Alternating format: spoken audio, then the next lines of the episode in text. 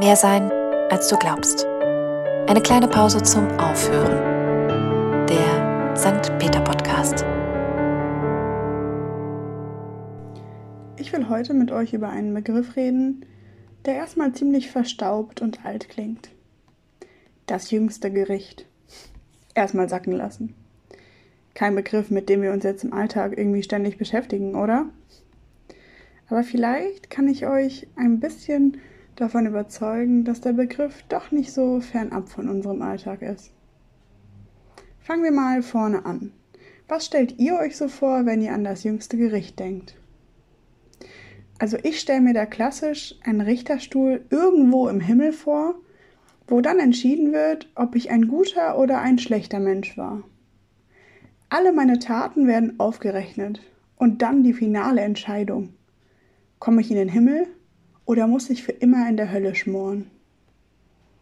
Ganz ehrlich, ja, diese Vorstellung, die ist dann wirklich fernab für mich persönlich von unserem Alltag.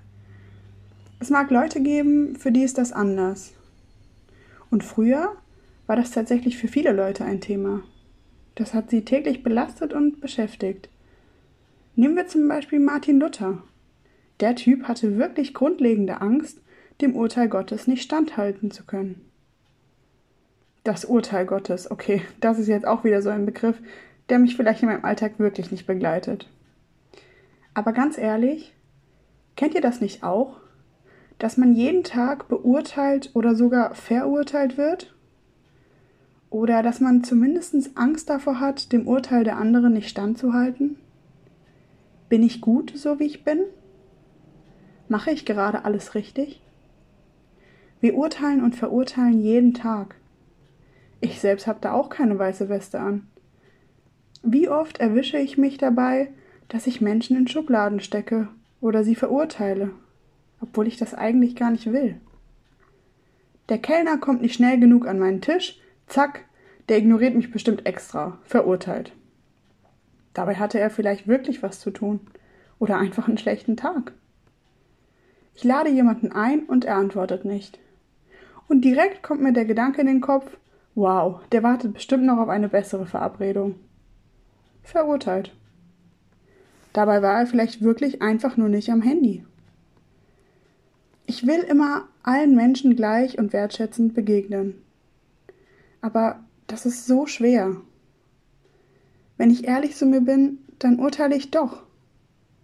Bewusst oder unbewusst. Immer. Ist doof, ja, ich weiß. Aber irgendwie auch menschlich, oder?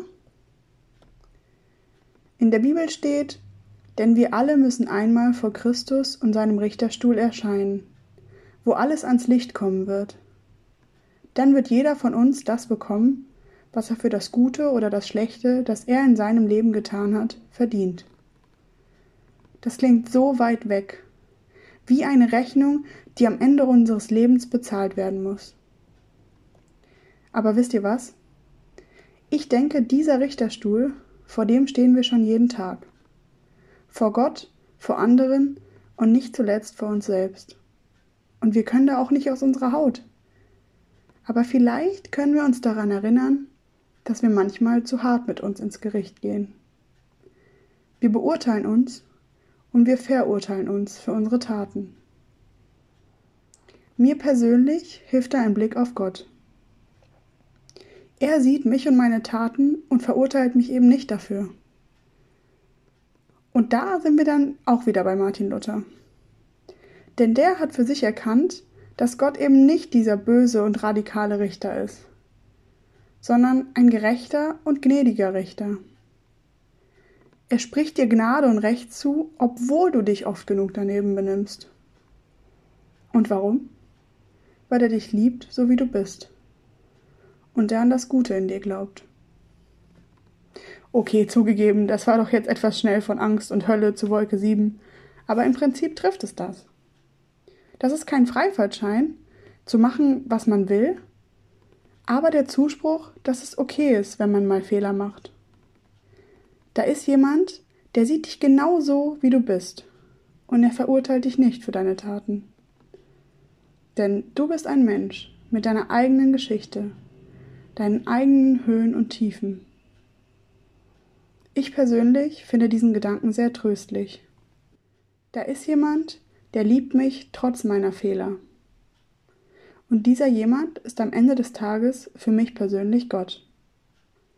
Das mag nicht auf jeden von euch zutreffen und das ist vollkommen okay. Aber seien wir ehrlich, auch wenn es nicht Gott ist, so jemanden, der uns so annimmt, wie wir sind und uns nicht verurteilt, den brauchen wir doch alle. Und das können auch einfach Menschen in unserem Umfeld sein. Eine gute Freundin, ein guter Freund, Geschwister, eine Mutter, ein Vater, ein Partner oder eine Partnerin oder jegliche Menschen, die uns mit diesem wertschätzenden Blick anschauen.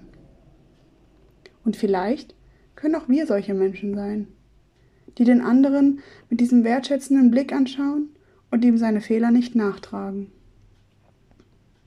Ich persönlich brauche das. Und das eigentlich täglich. Und wisst ihr warum? Weil ich selbst mein gnadenlosester Richter bin. Jeden Tag. Ich gucke mich morgens in den Spiegel und wie oft denke ich, oh je, wie siehst du denn heute aus?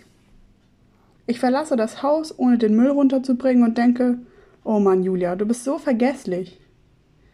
Ich laufe auf dem Weg in die Stadt an einem Obdachlosen vorbei, der mich um Geld fragt und sage ihm, ich habe keins und eine Stunde später bin ich in einem Geschäft und kaufe für viel mehr Geld ein, als ich eigentlich wollte. Und so geht das den ganzen Tag weiter.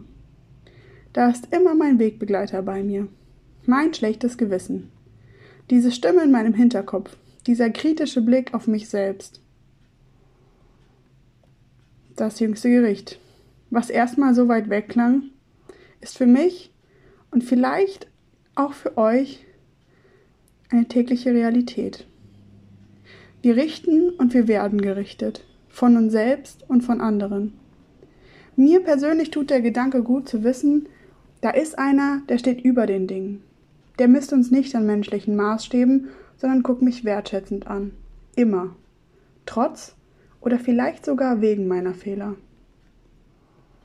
Und so einen Blick brauchen wir alle mal. Mein Ziel wäre es, mich selbst auch öfter mit diesem Blick anschauen zu können. Und wie war das noch gleich? Positive Gedanken führen auch zu positiven Ergebnissen?